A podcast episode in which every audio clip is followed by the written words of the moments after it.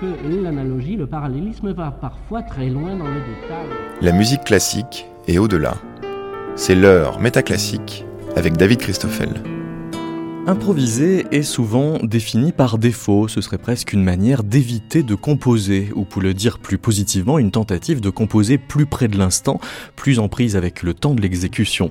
Mais là où la distinction entre improviser et composer est décidément asymétrique, la composition se définit beaucoup plus couramment sans référence à l'improvisation que l'inverse. Pour entrer un peu plus à fond dans les ambivalences des passages de l'une à l'autre, nous recevons une musicienne qui, depuis qu'elle fait de la musique, passe de l'improvisation à la composition avec des allées et des retours qui euh, ne peuvent pas se faire avec les mêmes personnes et au même moment, Evry et puis deux spécialistes de l'improvisation, tous les deux chargés de recherche euh, du CNRS, Clément Canon qui euh, officie à l'IRCAM et Nicolas Duftel qui s'intéresse à l'improvisation de répertoire et par exemple aux fantaisies de Mozart.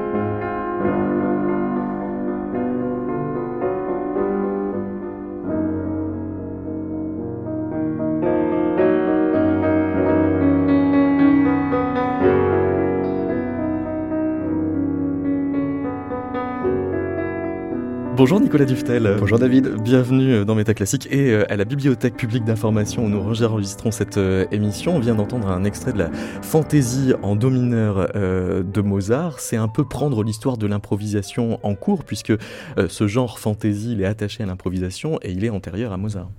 Tout à fait, c'est une longue tradition que celle de, de la musique déjà non écrite et puis en plus lorsque l'écriture de la musique, lorsque l'impression de la musique se développe, d'assumer le fait de publier des œuvres sous le titre de fantaisie qui s'oppose donc au genre de la musique savante. Et ce qui est intéressant avec cette fantaisie, euh, publiée en 1785, c'est qu'elle est publiée justement en même temps et avec une sonate, une forme écrite, une forme savante, avec ses règles. Et puis, euh, cette fantaisie, je rappellerai tout de suite dès le début que Fantasieren en allemand, ça veut dire inventer c'est de l'invention, avec ou sans règles, telle est la question. Mais je crois que c'est vraiment emblématique que cette, enfin, cette fantaisie de Mozart, publiée en même temps qu'une sonate. Mais la sonate, elle n'est pas sans invention Elle est en invention aussi, mais les formes, par exemple, de la fantaisie sont beaucoup plus libres. Euh, vous avez entendu au début une sorte de grande liberté dans les unissons, dans les harmonies, là où une sonate, euh, de façon très très claire, va répondre à des règles. Le premier mouvement en forme allegro de sonate, avec une exposition de deux thèmes, le développement, etc., etc. Une liberté que la fantaisie incarne, là où la sonate doit répondre au genre, et ça pose peut-être la question déjà de la hiérarchie des genres, en quelque sorte. On, va la, poser. Parmi les, âges de l'improvisation euh, libre, il y a euh, Carl Philippe Emmanuel Bach, né en l'an 36 avant Mozart. Euh, en quoi il est différent? Enfin, il aborde la, question de l'improvisation ce qui, est, fascinant avec Carl Philippe Emmanuel Bach, c'est qu'il incarne des, esthétiques musicales différentes. Il y a la question des formes euh, et dans quelle forme euh, structurée on va exprimer son esthétique. Il faut imaginer Carl Philippe Emmanuel Bach comme un des grands prédécesseurs des musiques de l'intime, des musiques de l'intimité. Son instrument fétiche, ça n'est pas le piano forte, ça n'est pas le clavecin, c'est le clavicorde, c'est-à-dire un instrument avec un petit son, un instrument pour peut-être 8-10 personnes, mais pas plus. Et la raison pour laquelle finalement on peut euh, considérer euh, CPE, Carl Philipp Emmanuel Bach, comme un prédécesseur, c'est plutôt un prédécesseur, du romantisme mmh. aussi. Et la grande question, ça sera euh, ma fantaisie Est-ce que je la livre à un petit groupe ou alors ce que j'ose la livrer à un grand groupe, à un grand concert? Et c'est quelque chose, une question qui innévera vraiment tout le 19e siècle. Donc ma fantaisie, ça veut dire faire de la musique un peu plus librement que si je fais ma composition?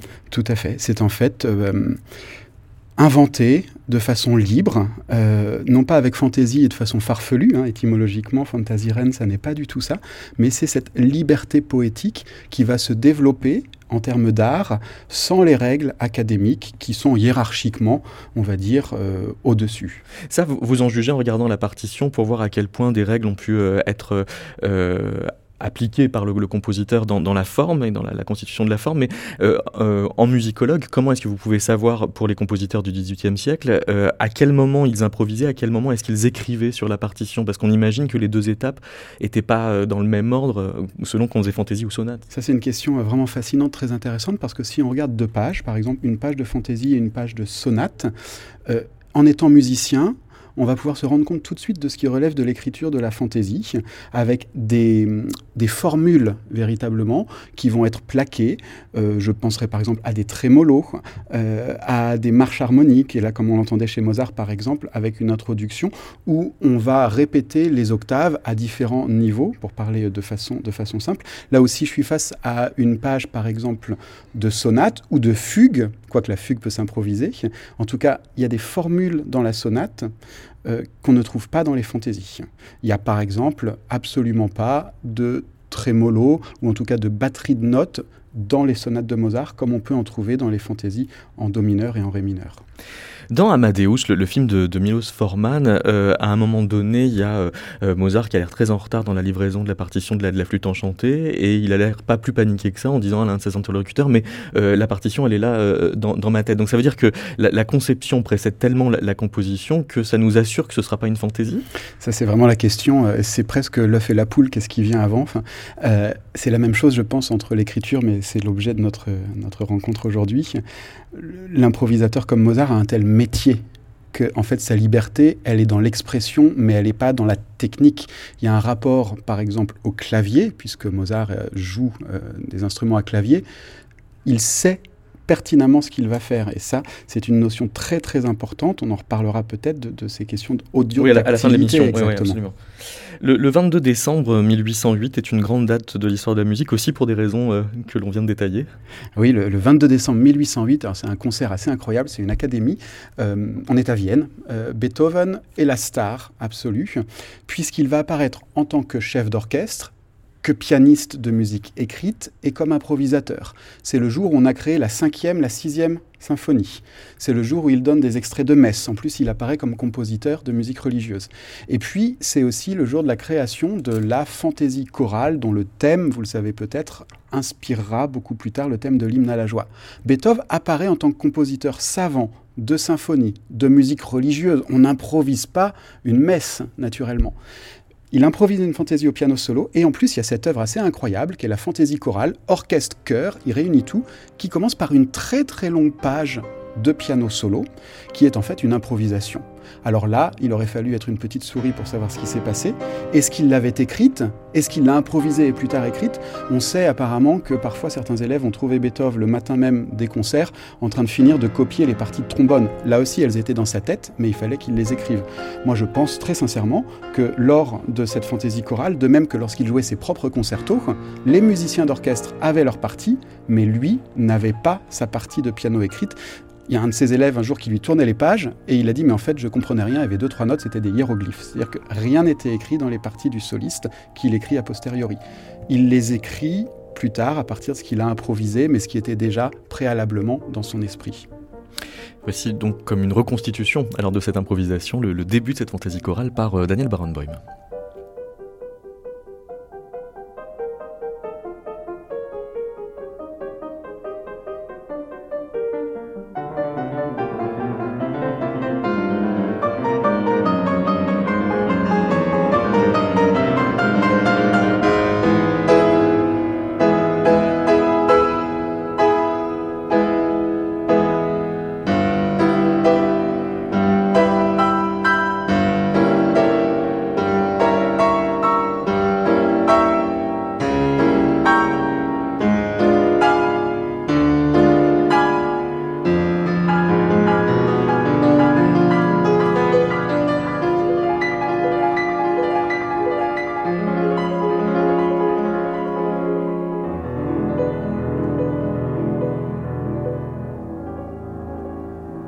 Nicolas Duftel, la partition est donc rétrospective c'est une supputation, en tout cas quand on entend cette musique, vous voyez que de même que la fantaisie de Mozart, on entend des groupes. Alors les formules de l'improvisateur ici sont des arpèges, des gammes, des paquets qu'il va transposer d'une tonalité à une autre. Et un des trucs des improvisateurs, c'est la marche harmonique qu'on entend ici. C'est que j'ai une formule et je vais la déplacer.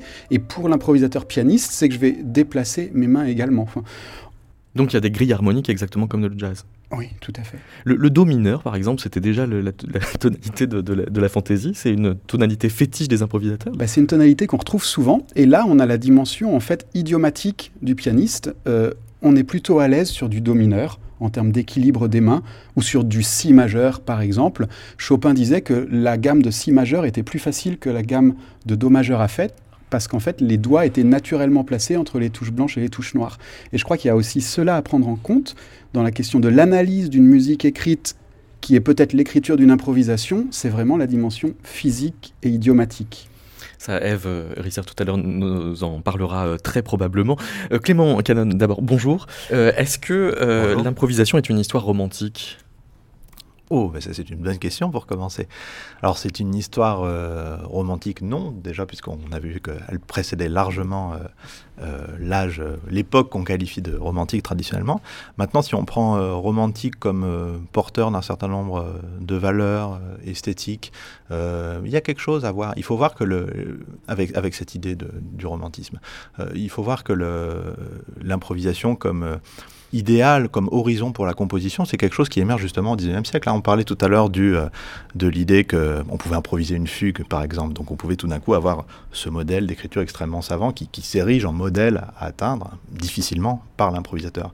Mais au XIXe siècle se met en, branle, on pourrait dire, le, mouvement inverse. C'est-à-dire que c'est tout d'un coup l'improvisation euh, qui euh, s'érige en modèle pour certaines formes d'écriture et on va chercher à capturer certaines valeurs, bah, précisément, de liberté, d'exploration. Ça, je pense qu'on l'a très bien entendu euh, euh, dans, dans, la fantaisie de Beethoven. Et euh, on va chercher à capturer ces, valeurs-là au XIXe siècle. Donc, en un sens, oui, il y a un lien quand même avec le romantisme. Je disais en, ouverture de, l'émission que l'improvisation pouvait souvent être présentée en, par défaut de, de, la composition. Dans Perspective philosophique sur les musiques actuelles, vous citez le compositeur Karl Dallaos qui affirme que une composition, c'est cinq caractéristiques. Un un objet musical individuel éclos sur lui-même, lequel est deux élaboré et trois fixé par écrit pour quatre être exécuté, cinq ce qui est élaboré et écrit constituant la part essentielle de l'objet esthétique qui prend forme dans la conscience de l'auditeur. Ça voudrait dire que l'improvisation, c'est là où une des cinq composantes est absente? Oui, exactement, c'est ce qu'il essaye de faire. Alors de toute façon, c'est des débats extrêmement euh, piégeux hein, et difficiles au niveau conceptuel, la, question de l'articulation entre, entre, entre improvisation pardon, euh, et composition. Donc c'est sûr qu'improvisation, euh, c'est un terme minoré, hein, qui est toujours défini par la, par la négative euh, par rapport à, la composition. Donc ce qu'essaye de faire Dalaos, là, c'est de mettre qu'est-ce que nous, comment on remplit le concept de composition, voilà, quels sont ces ingrédients euh, consubstantiels, euh, ce sans quoi il ne peut pas y avoir de composition. Alors attention, hein, ce n'est pas euh, des objets qui flottent dans le ciel des idées, hein, c'est des objets tels qu'on les a construits dans la pratique de la musique occidentale savante, donc il ne faut pas prendre ça comme des termes absolus, mais tels qu'on les a construits depuis, disons, la fin du XVIIIe siècle. et donc il essaye de voir qu'est-ce qui en font les, marques distinctives. Et oui, l'improvisation, mais du coup on voit que c'est un problème compliqué, c'est multidimensionnel, il y a plusieurs dimensions euh, donc il peut y avoir, euh, bien sûr, euh, un de ces paramètres là, je les ai plus en tête déjà, mais qui est présent dans le dans, l'improvisation. Mais typiquement, ce qui va évidemment être un facteur très distinctif, au moins pour les musiques auxquelles pense Dallaos, c'est la question de l'écriture, hein, bien sûr, de la partition. vous vous dites aussi que pour Dallaos, le retour en force de l'improvisation dans la musique savante au cours des années 60, après un long siècle d'oubli progressif, pouvait être interprété comme le signe d'une désagrégation du concept d'œuvre musicale musicale. Ça voudrait dire que l'improvisation joue contre la composition bah, dans, les, euh, dans, le concept, dans le contexte très spécifique euh, des années 60, euh, d'une part des expériences autour de l'œuvre ouverte, ou d'autre part dans ce qu'on a appelé l'école de New York, dans l'expérience de Cage et de, Christian Wolff, notamment autour de partitions graphiques, partitions verbales. dans ce contexte très particulier-là, oui, il y a une dissolution de l'œuvre musicale et de la pratique de la composition telle que venait de la définir Dallas. Donc en effet, il y a une... Mais il faut bien voir que c'est dans ce contexte très spécifique. Hein, dans les, par exemple, dans les, contextes précédents dont, on vient de parler, l'époque de Mozart, l'époque de Beethoven, il n'y a pas du tout une opposition entre euh, improvisation et composition. Elles sont complémentaires en termes de processus de création, euh, comme le rappelait Nicolas Duftel. Hein. Euh, certaines découvertes thématiques, motiviques vont passer par l'improvisation, puis on va improviser pendant le temps du concert, puis dans le même concert, il va y avoir de l'improvisation et de la composition. Donc il n'y a pas du tout quelque chose d'exclusif, mais encore une fois, dans le contexte particulier des années 60, c'est aussi comme ça, euh, par une sorte d'ironie, c'est-à-dire qu'à la fois il y a un mouvement de redécouverte euh, au sein de la musique savante qui était allé vers de plus en plus de détermination, de plus en plus de spécification, un mouvement de redécouverte de l'improvisation, et en même temps, euh, ça aboutit, selon Dalaos, et je pense qu'il a, il a pas tort, à une dissolution du concept d'œuvre tel qu'il était implémenté jusque-là. Bonjour Eve Risser. Bonjour. Euh, quand euh, dans le contexte très particulier des années 2000, euh, vous commencez à la flûte à passer de jouer du répertoire à vous-même improviser, c'est pour chercher dans l'improvisation une sortie à ce qui serait le carcan de, de la composition? Bah ouais, c'est pour trouver une. Après, ça pose des questions de la liberté qui est hyper propre à chacun. Je crois, je crois qu'il n'y a pas vraiment euh, de règles sur euh, qu'est-ce que la liberté. Euh. Et moi, je crois que je me sentais enfermée dans l'interprétation d'œuvres et je cherchais de la liberté en improvisant. Après, je me suis retrouvée enfermée dans l'improvisation et j'ai cherché de la liberté en cherchant à composer. Ça vous en est revenu. Alors, est-ce qu'on peut décrire comment est-ce que vous êtes enfermée dans l'improvisation? Parce qu'il y, y, a des moments où vous avez buté sur le style des autres, où vous faisiez au piano, par exemple, du Cecil Taylor ou du Monk, et donc vous avez hmm. appris à faire des voicings, et là vous faisiez du Debussy. Ce que vous m'aviez raconté il y a dix ans. ah ouais je comprends rien ce que vous dites, mais. à ce que vous disiez Ouais, c'est ça. Mais euh, C'est-à-dire que quand on improvise, il y a des moments où c'est ce que disait, je crois, Adorno, c'est qu'on bute sur des stéréotypes euh, de manière de, faire formule. Ouais, enfin moi je, je pense qu'on peut buter juste avec soi-même en fait, le fait de ne pas trouver la sortie. Et je sais pas, je pense qu'il y a plein de mecs qui ont exploré comment euh, retrouver un espace de liberté dans l'improvisation. Et il en parle vachement bien.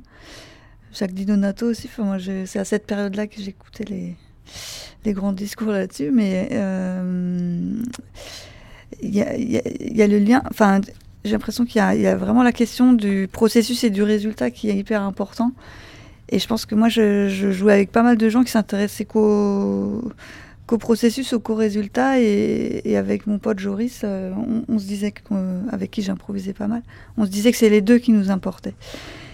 Et ça, ça peut être présent dans l'improvisation et dans la composition. On peut, on peut vraiment s'intéresser à la manière de fabriquer une musique ou à, à ce qu'on va, va entendre au bout.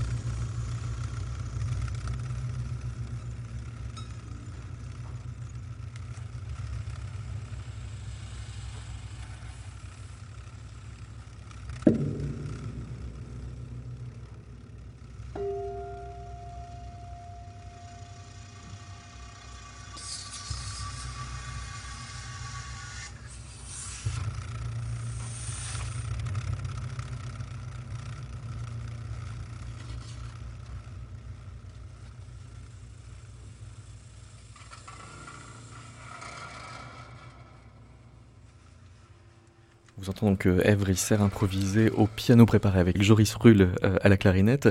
Je voudrais vous faire entendre un fragment de l'entretien qu'on a eu il y a une dizaine d'années tous les deux pour euh, savoir si vous êtes toujours d'accord avec vous-même. Mais le règne de refaire un A à la fin, euh, pour moi, c'est quelque chose de provoqué. Alors que si à ce moment-là, il y a un camion qui passe dans la salle où on est en train de jouer, ben, moi, je vais l'inclure dans mes sons au moment de faire la coda. je veux dire. Du coup, l'écriture, finalement, c'est finalement c'est ce que j'ai essayé de j'ai essayé de m'en éloigner depuis toujours. Quand j'ai cherché plus de marge d'interprétation, mes profs ils disaient non, il faut pas faire comme ça, et je leur disais mais j'ai écouté diversion, j'ai envie de jouer détaché ce truc. Non, tu peux pas. Bon, après, je fais de la musique contemporaine, donc je pouvais discuter avec le compositeur. Après, j'ai fait de l'impro, et l'impro instantanée, euh, composition instantanée, j'avais l'impression que je pouvais choisir mes sons. Et puis tout d'un coup, euh, j'ai découvert que l'impro, ça pouvait aller jusqu'à euh, plus d'écriture du tout, quoi. Et juste, euh, c'est un développement sonore. Euh, en fait, c'est juste que selon d'où on vient, euh, on, on, essaye de se décloisonner de. Enfin, moi, je pense qu'à ce moment-là, l'improvisation, c'est ce qui m'a permis de déconstruire ce que j'avais appris, vu que j'ai un parcours complètement classique et même jazz, mais un peu scolaire. Euh, point de vue du jazz, ben, en fait, euh, l'improvisation, c'était euh, c'était l'espace, c'était le terrain de jeu. Et, à force de l'explorer, ben, au bout d'un moment, j'avais tous les choix. Et qu'est-ce qu'on fait quand on se retrouve avec tous les choix ben Là, il faut chercher qui on est dans la musique. Et alors là, j'ai commencé à trier. Parce que finalement, je me suis aperçu qu'en rencontrant des gens, je pouvais tout le temps me renouveler on peut tout le temps se renouveler euh, musicalement, mais à un moment donné, je voulais aussi, je pense que pour pouvoir jouer avec des gens, c'est bien de savoir qui on est. Enfin, c'est vraiment comme la vie, l'impro, enfin la musique, tout ça. Et donc, il a fallu que je me forge une individualité aussi pour plus savoir qui j'étais, pour plus savoir ce que je mélangeais avec les autres, ce que je perdais, ce que je retrouvais. Et, euh, et à force de jouer des improvisations, euh, c'est là que je me suis aperçue que je faisais toujours la même chose euh, parce que j'avais des envies quand même. Il y a des trucs que je préférais. Alors là, je sais pas du tout si c'est un, truc intéressant à développer, c'est hyper personnel, mais, mais euh, je me suis dit, ben voilà, au bout d'un moment, je crois que j'ai. Il commençait à se dessiner une composition intérieure. En tant qu'improvisatrice, je suis devenue une compositrice euh, intérieure. C'est-à-dire que quand on vient m'appeler pour improviser, eh ben, je, savais qu'il y a tout un endroit de la musique où j'irais pas. Genre, même si un mec qui me joue du free jazz, je, je lui fais je lui fais pas le, sonner le piano dans un forté parce que ça va me rappeler une image sonore du piano hyper ancienne. Et moi j'ai besoin d'une image sonore hyper moderne du piano. Donc je vais jouer que pianissimo. Et en fait j'ai fait des choix et il y avait plus moyen de me faire jouer enfin dire que j'ai commencé à dessiner mon chant euh, Mais... donc on va vers de la composition. Et à un moment donné j'ai fait ok eh ben si je compose là je suis limitée donc techniquement il faut que je me mette à travailler les trucs que je propose parce qu'ils pourraient être mieux faits. Et du coup, là, je me suis mis à composer parce qu'il y avait une limite technique euh, et des réalisations. Par exemple, pour faire un, truc compliqué rythmiquement, il faut que je le prépare chez moi parce que je ne peux pas inventer un groove hyper compliqué avec une préparation hyper agile euh, sur le moment. Et depuis que je fais des trucs rythmiques, du coup, je compose plus parce que je dois travailler le truc chez moi. Donc en fait, j'ai fait le chemin du coup dans l'autre sens, euh, mais toujours pour essayer de me confronter à, à mes limites en fait. L'idée, c'est essayer de, Enfin, il y a un truc que j'ai envie de dire qui est. Moi, ce que je trouve intéressant quand même dans, dans l'art, c'est d'essayer d'éviter tout le temps ces zones de confort et de s'y retrouver de temps en temps pour se connaître. Et, je pense que c'est plutôt ça qui m'a guidé, moi, dans le parcours. Mais et éviter ces zones de, confort, ça place bien l'improvisation euh, dans un, équilibre entre désobéir à ce qui pourrait ressembler à du déjà fait ou à du, déjà connu, à des fins de, renouvellement. C'est-à-dire c'est toujours le renouvellement qui est la visée. Oui, mais que par rapport à soi, en fait. Parce qu'il y a des trucs qui sont, qui sont moi, je connais des gens hyper libres sur l'interprétation, hyper enfermés dans l'impro, des gens qui sont hyper enfermés en eux-mêmes dans tout ce qu'ils font, ou libres dans tout ce qu'ils font. Du coup, c'est tellement subjectif par rapport à la personne. Euh, Clément Canon, le duo Evry-Joris Rull a été un objet d'étude pour vous? Oui, pardon. C'est même un, duo que j'ai suivi pour euh, un certain nombre de, mes travaux. Alors, ça va me permettre de rebondir aussi sur, euh, sur ce qu'a dit Eve. Je pense qu'il y avait vraiment deux, choses très intéressantes. Il y avait la question de, le processus et résultat. Quoi. Les gens, improvisation comme une manière de faire de la musique, et une composition qui est une autre manière de, créer de la musique, et puis le résultat, le, comment ça sonne, le, qu'est-ce qu'on entend. Et là, je pense qu'on a bien entendu que il y avait peut-être des appariements sélectifs privilégiés quoi, pour certains types de musique. Là, Eve donnait l'exemple un groove un peu complexe à la main gauche, bah, peut-être il vaut mieux passer par une phase de préparation, euh, donc peut-être même et peut-être même d'écriture, en tout cas une phase de, fixation préalable.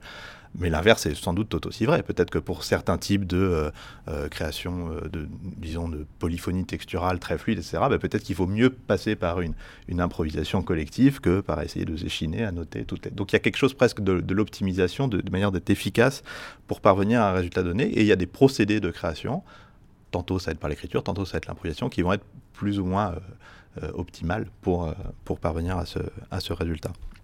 Et l'autre chose par rapport au duo, de, pour revenir à votre question, entre Joris et Eve, ce qui m'a beaucoup intéressé, Eve parlait à l'instant de la, composition intérieure qui se développe plus ou moins inévitablement avec toute la dialectique que ça va supposer entre voilà revenir à cette composition, essayer de d'en élargir euh, les, contours, parfois même en sortir, etc. Mais bon, il y, a cette idée qu'il y, a quelque chose comme un territoire euh, qui, se, qui se crée euh, à l'échelle de l'individu.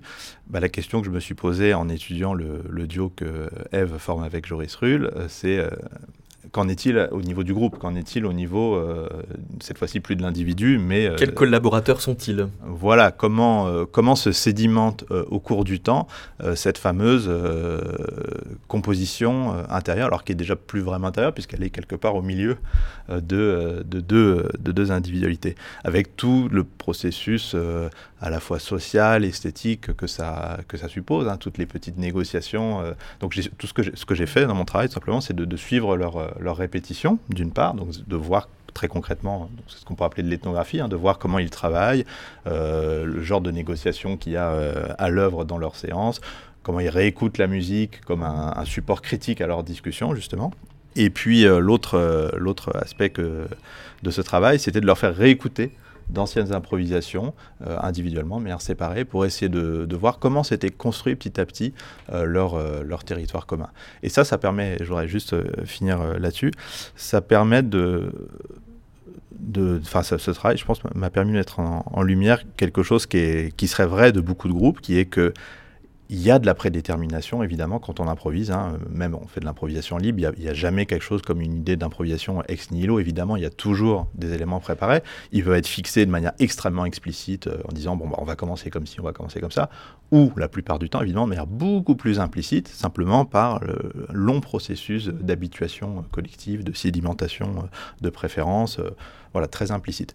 Mais évidemment, euh, ça fait quand même une grande différence avec ce qui se passe quand on joue de la musique écrite. Parce que tout ça est, un, très implicite, comme je, l'ai dit. Euh, deux, pas forcément partagé au niveau du groupe. C'est-à-dire que les éléments prédéterminés de l'un ne sont pas forcément euh, les éléments prédéterminés de l'autre. Et puis troisième, et c'est le point le plus important, et c'est vraiment ça dont je me suis rendu compte en suivant le travail de, de Joris et d'Eve, c'est la question du temps, la temporalité. C'est-à-dire que ces éléments prédéterminés, et dans la plupart des improvisateurs que j'ai pu suivre, avec lesquels j'ai pu m'entretenir, etc., c'est là quand même assez général, porte que très rarement sur l'organisation du temps, sur la manière dont euh, la performance va se dérouler. Pour le dire autrement, elle fixe beaucoup plus généralement une sorte de contexte, euh, de référent euh, stylistique, esthétique, un territoire, on pourrait le dire, voilà, dans lequel ensuite les musiciens sont plus ou moins libres de se balader. Mais l'ordonnancement temporel est quand même, reste quand même quelque chose qui se négocie euh, en direct, j'ai envie de dire, dans le temps de la, de la performance. Euh, Clément, vous m'avez envoyé euh, un fichier qui s'intitule Eve conciliante, ce qui m'appelle deux questions. quels sont les titres de vos autres fichiers? Et pourquoi celui-ci s'intitule Eve conciliante? Alors il y avait Eve autoritaire aussi, il y Eve dédaigneuse. Et il n'y a jamais euh, Joris tyrannique. Et vous alors Non, alors là il faut que je donne un petit peu de contexte quand même, sinon c'est trop sibyllin. Euh, alors c'est un fichier qui est extrait d'une expérience que j'ai réalisée avec un, de mes collègues au CNRS, euh, Jean-Julien Aucouturier, qui est chercheur en sciences cognitives. Et c'est une expérience euh, dans laquelle on a cherché à comprendre à tester tout simplement si les musiciens, et donc en particulier les improvisateurs, euh, puisqu'ils sont connus pour être des animaux extrêmement plastiques, euh, étaient capables de euh, se communiquer des intentions sociales simplement par la manipulation de leur discours sonore, de leur discours musical. Donc c'était une sorte de petit jeu théâtral, si vous voulez. Hein. Les, musiciens étaient placés dans des, dans des cabines séparées, ils ne pouvaient pas se voir l'un des musiciens avait une consigne, comme une sorte de jeu de rôle, par exemple être conciliant envers l'autre. Et puis, euh, voilà, on, improvisait comme ça 10 scénettes avec différentes attitudes, être dédaigneux, être autoritaire, être insolent, y compris des choses qui peuvent être compliquées, être conciliant, être prévenant, par exemple. Euh, pas si évident de faire la différence, c'est deux attitudes positives, mais un qui qui se situent pas au même degré sur la, la, relation de contrôle par rapport à l'autre. Euh, et puis à la fin de ces petites scénettes, euh, l'autre musicien, le partenaire, avait la tâche d'essayer de décoder, de deviner euh, ce qui avait été l'intention exprimée par l'autre. Et ça a plutôt très bien marché. On s'est aperçu que les musiciens étaient très habiles à cette tâche. Peut-être avant d'écouter le fichier, juste pour pour resituer un peu ce travail. Euh, L'idée, c'est pas tellement de, se dire que bah voilà, quand les improvisateurs font de la musique ensemble, ils expriment le dédain, ou ils expriment l'insolence, ou ils expriment l'autorité. Hein. C'était pas, c'était pas ça vraiment euh, l'idée. C'était plutôt euh, quelque chose de plus général, mais qu'on a, si vous voulez, qu'on a testé à partir d'exemples concrets, quoi. Euh, mais cette idée plus générale, c'était de dire que quand on improvise, quand on, quand improvise à plusieurs évidemment, bah, par l'interaction se communique quelque chose comme du contenu social. Alors il est, il est très sous-déterminé. Hein évidemment. Encore une fois, ça va pas être, c'est de l'insolence, c'est de l'autorité, mais c'est quelque chose qui a à voir avec deux dimensions principales. D'une part, le degré d'affiliation, à quel point je me sens proche de l'autre, j'ai envie d'inclure l'autre dans ce que je fais, ce qu'on peut appeler l'affiliation en psychologie sociale, puis de l'autre, le euh, contrôle, c'est à quel point euh, je me sens euh, en contrôle par rapport à ce que fait l'autre, je cherche à guider ce que fait l'autre, au contraire, à suivre ce que fait l'autre. Et en fait, les improvisateurs, quand ils interagissent, ils se baladent dans cet espace, il faut se représenter ça sous deux dimensions, ils se baladent dans cet espace à deux dimensions, et ils communiquent quelque chose de très sous-déterminé, mais qui a quand même un contenu social réel quand ils improvisent avec leur, leur partenaire. Alors on écoute Eve, conciliante. you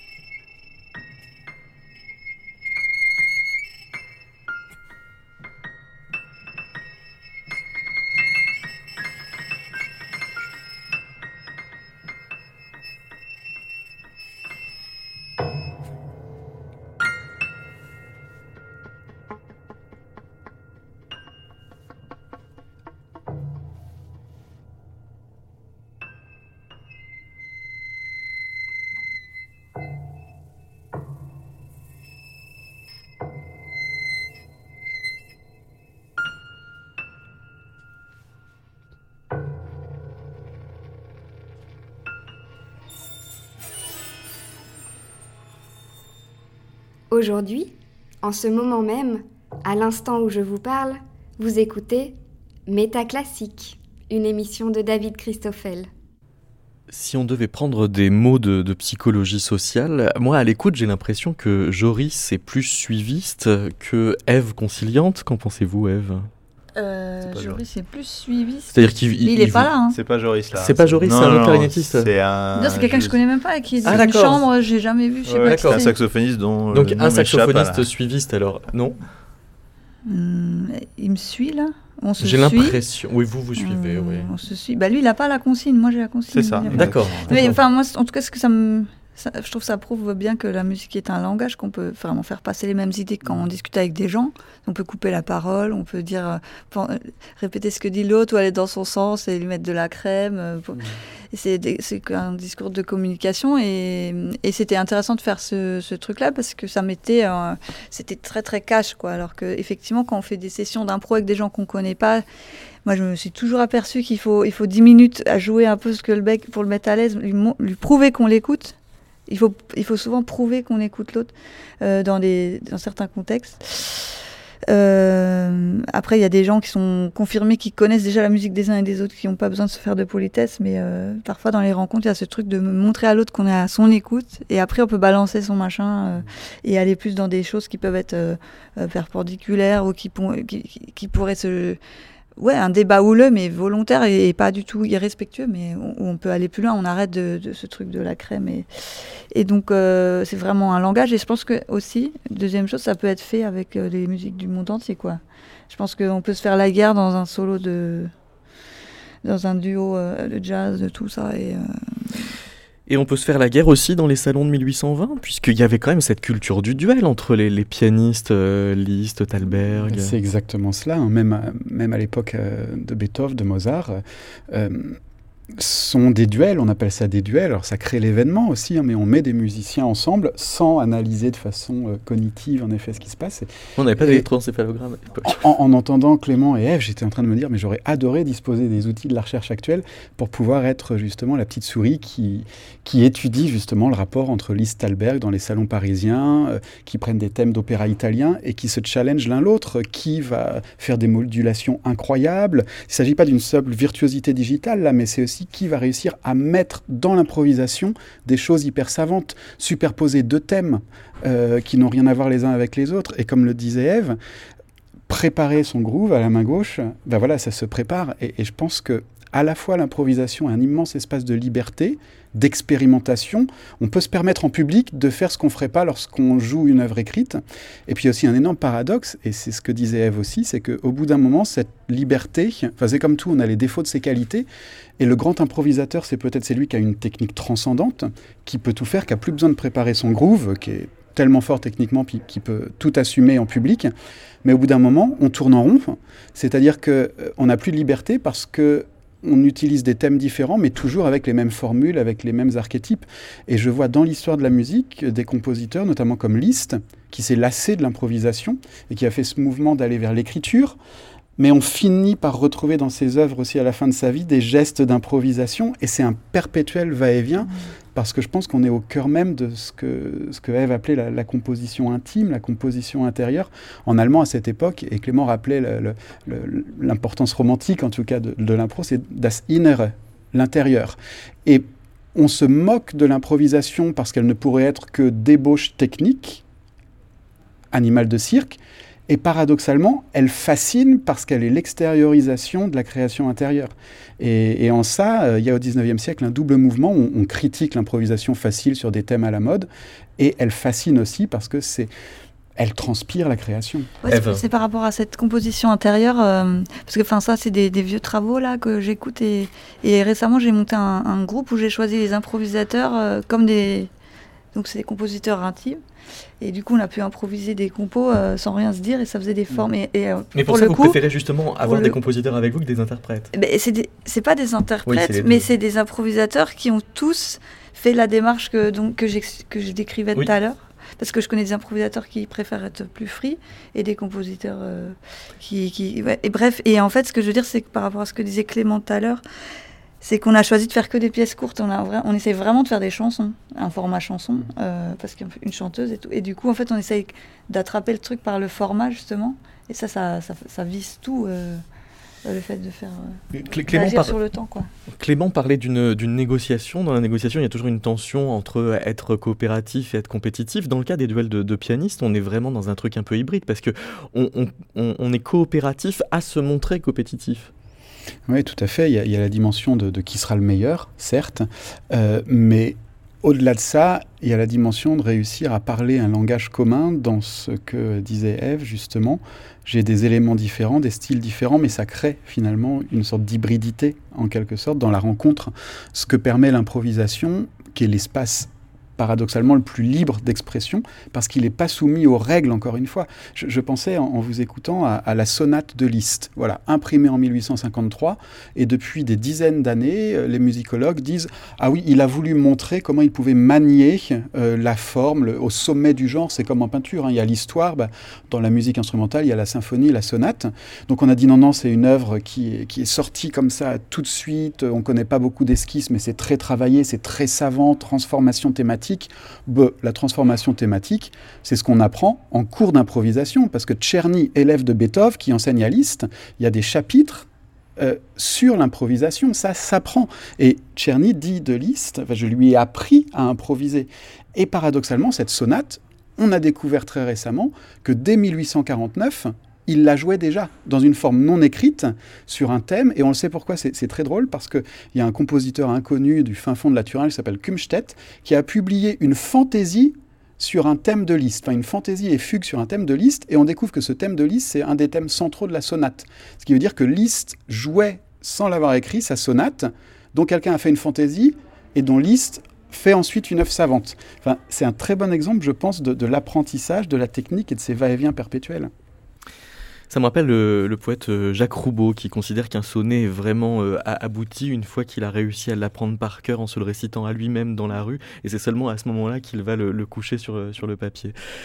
Clément Canon, vous avez relevé dans la littérature managériale des références aux improvisateurs qui deviennent des modèles des managers pour symboliser ce que peut être un salarié cool, adaptable, flexible. Exactement, oui, bah c'est ça, bah c'est toutes les, toutes les valeurs dont on charge l'improvisation, la créativité, euh, l'adaptabilité, euh, essentiellement la spontanéité, euh, c'est, on va dire ce, triptyque-là, qui est évidemment au centre d'une, nouvelle conception à la fois de, l'entreprise et de, l'organisation du travail. Donc en effet, la, littérature psychologie organisationnelle ou management plus général est truffée de références à l'improvisation. Je veux dire, c'est pas que implicite, hein. il y a toute une pléthore d'articles qui cherchent à importer, on va dire, un modèle euh, improvisationnel, alors qui est souvent euh, une sorte de jazz fantasmé, pas forcément très bien compris, euh, voilà, qu'on va essayer de d'importer au sein d'un collectif de travail, on va dire.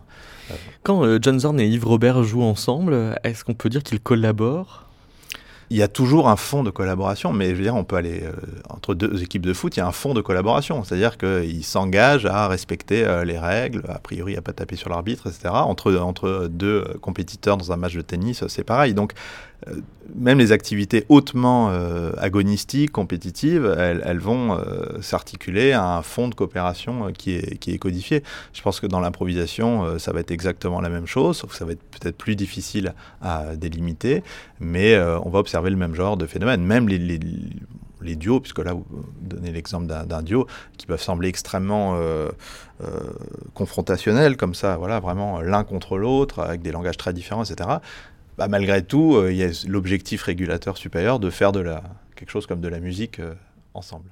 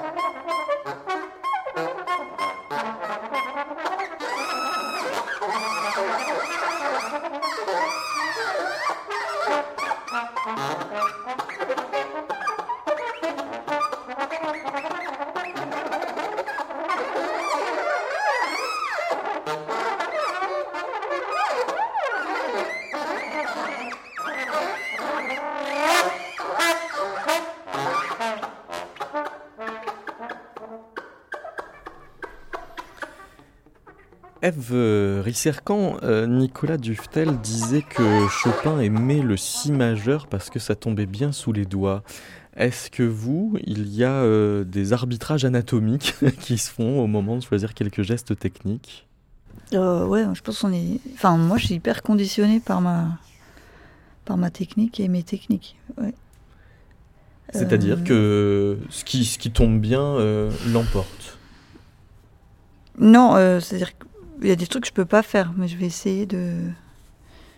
Non, maintenant, j'avoue que je, je fais plus trop de gestes instinctifs. Euh, c'est instinctif dans, dans, le corps, mais après, justement, ce qu'on travaille avec Joris pendant des années, c'est comment aller dans le cerveau euh, le plus rapidement possible pour revenir dans, dans, la, dans le corps. il y a toujours ce, petit aller-retour à faire euh, pour pouvoir maîtriser le geste. Enfin, c'est ce qu'on essaye de gagner dans le temps, en fait, et l'expérience. C'est euh, maîtriser mieux en mieux son, ses, sons. Enfin, pour moi, c'était ça. Et du coup, il y a un petit aller-retour euh, dans la tête et qui doit être de plus en plus court et pour pouvoir maîtriser le geste que je veux faire. Mais, euh, mais, tout ça, oui, fait que la forme est ce qu'elle est. C'est tout ça qui, qui va. là, je parlais du geste. Euh, Mais je veux dire qu'il y, a une intrication entre le geste et la forme musicale qui. Euh, Alors la forme, c'est un autre délire. Euh, bah, c'est vachement lié à, la temporalité qu'on donne à la pièce. après, avoir une, idée de forme. Enfin, moi, j'aime beaucoup aborder tout par la forme, en fait. Mais quand on est dans une impro avec des gens peut, pas forcément l'imposer. Là, moi, j'ai pensé qu'à ça en écoutant l'extrait qu'on venait de faire. Ils avaient des espèces de transitions free, puis ils se posaient sur des idiomes. Donc en fait, c'est une musique hyper idiomatique. Enfin, moi, j'adore ça. Hein. Ils vont dans plein de styles euh, et ils s'autorisent de switcher. Et ça, ils l'ont fabriqué ensemble. Finalement, c'est un peu leur, euh, leur rythme de croisière. De, de je pense que s'ils font un set d'une demi-heure, ils vont faire pas mal de, trucs comme ça. Peut-être Probablement. Alors juste pour donner un peu de contexte sur cet extrait, c'était a priori une première rencontre, puisque mm. c'était dans le festival de Derek Bellet Company Weeks, qui était... Il balaye des trucs. Il essayait voilà, de, de, de, mettre en scène des, des, rencontres entre des musiciens qui n'avaient jamais joué ensemble, voire qui ne se connaissaient pas, bon, dans certaines limites bien sûr. Et euh, donc oui, là on voit qu'il qu balaye beaucoup de choses, mais comme tu dis, il y a, y a, une, y a une un rythme extrêmement libre de passer d'un idiome à l'autre par des interruptions extrêmement, extrêmement brutales. Mais on voit qu'il y a aussi beaucoup de négociations. Quoi. Il y a quelqu'un qui va introduire un idiome, puis l'autre va quand même bah, continuer sa vie, et puis euh, après tout d'un coup ils vont trouver un hook qui va... On dit souvent dans les rencontres, moi pour en avoir fait pas mal euh, dans les festivals comme Météo et tout ça, on dit souvent euh, soit on répète pas, soit on répète une semaine, parce qu'en fait il y a un truc frais la première fois qui est génial.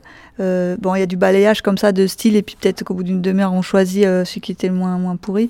Et il y a aussi le, le truc de bah, si c'est plus frais et qu'on le fait le lendemain, si tu fais une répète, bah là, tu n'as toujours pas construit un langage commun avec l'autre, et puis tu as défloré tout ce qui était frais. Euh, et, euh, et, là, tu peux te mettre à bosser, faire des choix. Et il y a des groupes avec qui c'est laborieux, des groupes avec qui ça, va, ça fuse. Et là, c'est aux envies de chacun de faire des trucs, euh, des projets simples ou compliqués. Quoi, dans la revue Volume Musique euh, et Hacking, c'est un numéro dans lequel euh, Clément Canon, vous avez euh, travaillé sur les lutheries expérimentales créées pour faire de, l'improvisation libre? Oui, on pourrait appeler des instruments, des instruments d'improvisation. Et le point de départ, bah, c'est aussi un peu ce que, disait Eve. Il y, a, toute une tradition de la réflexion sur l'improvisation, sur l'incarnation de l'improvisation, tout, tout, ce qu'on met dans le corps, toute la mémoire du corps, voilà, tout ce qu'on un peu pratiquer la musique savent bien ça, les patterns sous les doigts, ce qu'on appelle les licks, des jazzmen, jazzman, etc. Donc il y a toute cette mémoire du corps. Mais ce qui m'intéressait aussi de voir, c'est le mouvement d'extériorisation. C'est tout ce qu'on délègue, euh, donc pas tout ce qu'on met dans le corps, mais tout ce qu'on va déléguer euh, à l'instrument. Et euh, du coup, dans ce, dans ce processus de de construction euh, d'instruments euh, ad hoc. Alors ça va commencer avec le piano préparé, hein. c'est déjà une forme de, euh, de lutherie. Alors certes, on n'est pas forcément à l'établi en train de fabriquer une table d'harmonie ou que sais-je encore, mais c'est évidemment une forme de, de d'altération, de, transformation de l'instrument.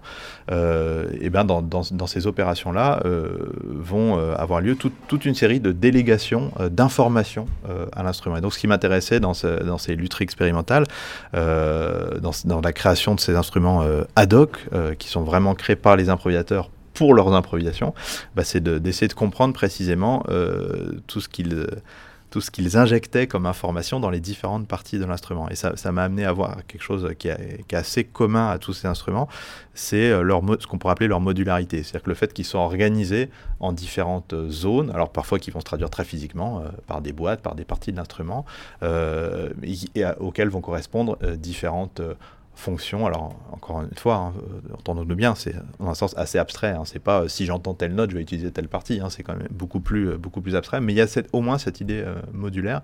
Et je pense même dans le, dans le piano préparé d'Eve Risser, il y a quelque chose comme ça, entre ne serait-ce que le dedans du piano et le, clavier, bah, c'est déjà une manière de modulariser. Ce qui ne veut pas dire qu'il n'y a pas évidemment des passages entre les différentes parties. Mais cette conception par, par partie, ouais, c'est quelque chose d'assez courant, on va dire.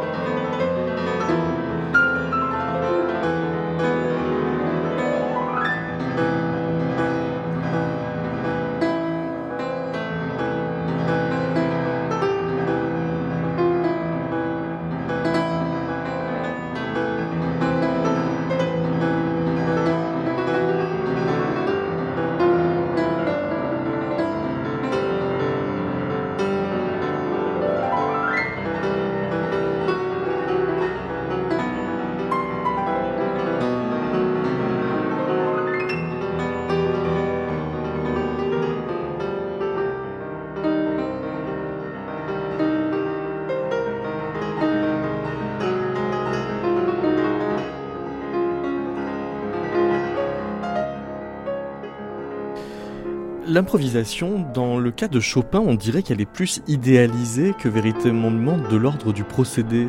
Euh, dire que c'est comme si improviser, euh, donner le sentiment d'improviser serait la preuve que c'est bien abouti paradoxalement. Oui, c'est C'est exactement ça. Il y a aussi un, challenge incroyable pour l'improvisateur. C'est de, c'est ce que j'évoquais au début, c'est qu'on peut improviser une fugue. les organistes sont peut-être parmi les plus grands pratiquant dans le domaine classique aujourd'hui de l'improvisation. Euh, aussi basiquement pourquoi? Parce que entre tel ou tel geste liturgique, c'est très pratique, il ne savait pas si le prêtre allait mettre 5 minutes ou 10 minutes pour faire ce qu'il avait à faire, et il fallait combler le vide. Donc euh, très pratiquement, il y a ça aussi. Donc, improviser une fugue, euh, et je pense là aussi à Chopin dans sa fascination pour Bach, pour Cherubini, pour cette musique écrite et savante, improviser une fugue, c'est un genre parfait qui peut durer 2 minutes, 5 minutes, 10 minutes ou 20 minutes par le procédé même d'écriture. Ça répond à une demande complètement pratique. Et alors, le chic absolu, c'est oh là là, il improvise, mais on ne dirait pas. Et là, il y a une dimension très importante, et, Clément en parlait dans, le marketing, c'est ça. Euh, c'est aussi la rhétorique. Euh, il y a énormément de témoignages au 19e siècle où, par exemple, lorsque certains entendent Liszt, ils, disent Ah, mais c'est magnifique, on dirait du Bossuet. D'ailleurs, à l'époque, on ne dit pas jouer du piano, on dit réciter un morceau ou dire la musique. Donc, Eve parlait de, langage, mais il y a en plus dans la conception, dans la façon dont on entend la musique au 19e siècle, oui, je parle. C'est comme un orateur, je veux dire, c'est Cicéron, il a ses règles, et, la meilleure improvisation, c'est peut-être celle qui donne l'impression qu'elle n'est pas improvisée. Oh, rendez-vous compte, il, a improvisé. Ben non, en fait, euh, c'est fascinant parce que c'est hyper technique. On peut faire l'inverse aussi, c'est salir une interprétation. Ah oui. Ouais, exactement. en, faire la, en la salissant, en la dévoyant un petit peu. Ce qui était critiquable au 19e. Je veux dire, on disait, oh, comment il a osé faire des trémolos sur la sonate au clair de lune de Beethoven. C'est-à-dire que l'œuvre est sacrée et on n'ose pas y toucher. Puis il y a quelque chose de, fascinant en plus euh, dans ce romantisme de, de l'improvisation, c'est qu'on peut se permettre, en termes d'esthétique, de faire dialoguer la musique avec d'autres arts. Je vais improviser sur Dante je vais improviser sur Faust, sur Goethe, ce qu'on n'a pas le droit de faire dans les genres absolus de la musique, une symphonie où on ne mélange pas les arts. Et, aujourd'hui encore, c'est quelque chose qui se pratique. Je veux dire, c'est la perméabilité. La musique improvisée va être inspirée, comme le disait Eve tout à l'heure, euh, ou pas, d'un camion qui passe.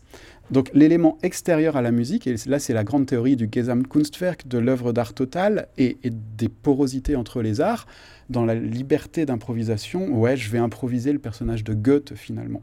Il y a en iconographie deux très très belles euh, représentations, je ne peux pas vous les montrer là, mais on trouvera peut-être un moyen, de Liszt en train d'improviser au piano devant le buste de Beethoven. Mais on ne sait pas ce qu'il fait.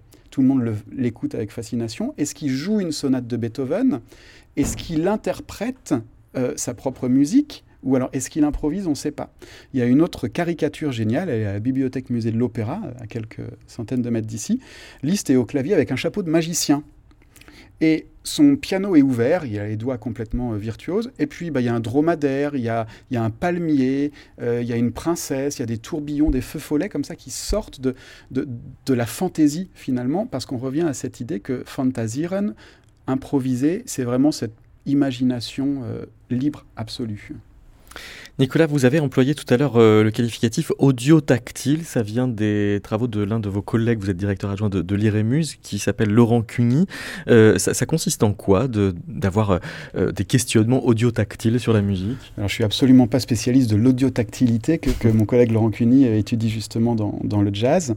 Euh, mais je pense que c'est mettre un mot sur ce dont on parle depuis cinq minutes. C'est ce rapport entre la tactilité, la morphologie. Je veux dire, on sent son arpège de ré bémol qui tombe bien, et à chaque corps finalement sa morphologie et son style, et le rapport à l'écoute et au cerveau. Euh, je pense que rétrospectivement, c'est une théorie qu'on pourrait utiliser sur les musiques du passé, comme peut-être elle peut servir sur les musiques d'aujourd'hui. C'est ce rapport entre ben, le physique, le rapport morphologique, et puis ce qu'on entend en quelque sorte. Oui, parce qu'il y, y, a des hypothèses qui disent que toutes les, les arpèges un peu nappeuses qu'on peut trouver même dans les certaines partitions d'opéra, dans Norma, c'est jamais que euh, pour explorer les belles harmoniques de son nouveau piano, en fait. Ben oui, tout à fait. Il y, y, a de la matière aussi, je l'entends dans cette musique, mais je l'entends aussi dans, dans l'écriture d'improvisation de Liszt notamment. Je veux dire, on essaye des gros paquets dans le grave, on essaye des paquets dans l'aigu, parce qu'on expérimente la matière en quelque sorte. Et il y, a les sensibilités aussi, parce que pour moi, le son, c'est vraiment de la matière et, mmh. et, ça dépend des musiciens, mais peut-être que ouais, ce Liszt, il, il, aimait les sons comme ça, parce qu'ils arrivaient. Enfin, moi, je pense qu'ils arrivent vraiment physiquement sur notre corps. Et moi, il y, a des, ouais. y a des sons qui vont me mmh. faire euh, me sentir bien, d'autres. Euh, et je pense que c'est comme le. C'est la fusion avec l'instrument. Est-ce qu'il y a quelque chose d'universel à trouver? Je sais pas, mais on a tous un flux sanguin qui nous, qui nous aussi qui nous limite, euh, des énergies. Et finalement, c'est ce qui fait qu'on peut se retrouver un peu tout le temps au même endroit. C'est un peu ce qui nous constitue, quoi. Et là, finalement, j'aurais toujours les yeux bleus, quoi, et finalement, j'aurais toujours euh, une tendance à aller vers médium grave parce que c'est là où ça fait pou, je sais pas, ça rappelle le liquide amniotique, j'en sais rien. Mais il y a une très belle citation de Liszt euh, dans laquelle il dit le piano c'est moi, c'est au marin ce qu'est sa frégate, c'est au coursier ce qu'est son cheval, et je pense que c'est exactement ce que décrit Ève, c'est-à-dire je fais corps avec mon instrument, euh, avec chacun euh, son répertoire, enfin son, son médium favori, mais c'est exactement ça. Enfin, en tout ouais. cas, c'est plus compliqué de chercher ça à travers des, des musiques euh, imposées, écrites, écrites c'est possible mmh. aussi mais je pense que c'est plus long. Il faut se l'approprier. Que, ouais. que... Cette question de l'appropriation, on va terminer là-dessus. Là euh, Liste, puisqu'on en parle beaucoup depuis tout à l'heure sans l'avoir euh, écouté, euh, s'approprier des thèmes qui n'étaient pas euh, les siens pour d'autant plus montrer, alors qu'il inventait. Qu qu on, on, va écouter, pour terminer, la, la, fantaisie sur des mélodies populaires hongroises, c'est-à-dire que même son rapport aux musiques folkloriques, en fait, est travaillé par cette volonté d'inventer avec. Oui, complètement. Il fait comme ce que feront Bartok ou Kodai plus tard, c'est-à-dire qu'il entend des mélodies, qu'il coule les unes avec les autres, avec un, tout un attirail, des formules euh, pour les, enchaîner comme ça. Et, typiquement, les, les, rhapsodies, les fantaisies sur des thèmes hongrois, c'est pas savant parce qu'il n'y a pas une construction de la structure très complexe. Par contre, il y a vraiment une écriture euh, pianistique qui s'adapte corporellement les choses, les trémolos, etc. Merci beaucoup, Nicolas Duftel. Merci. Merci Eve Risser, merci Clément Canon et merci à la Bibliothèque publique d'information de nous avoir accueillis.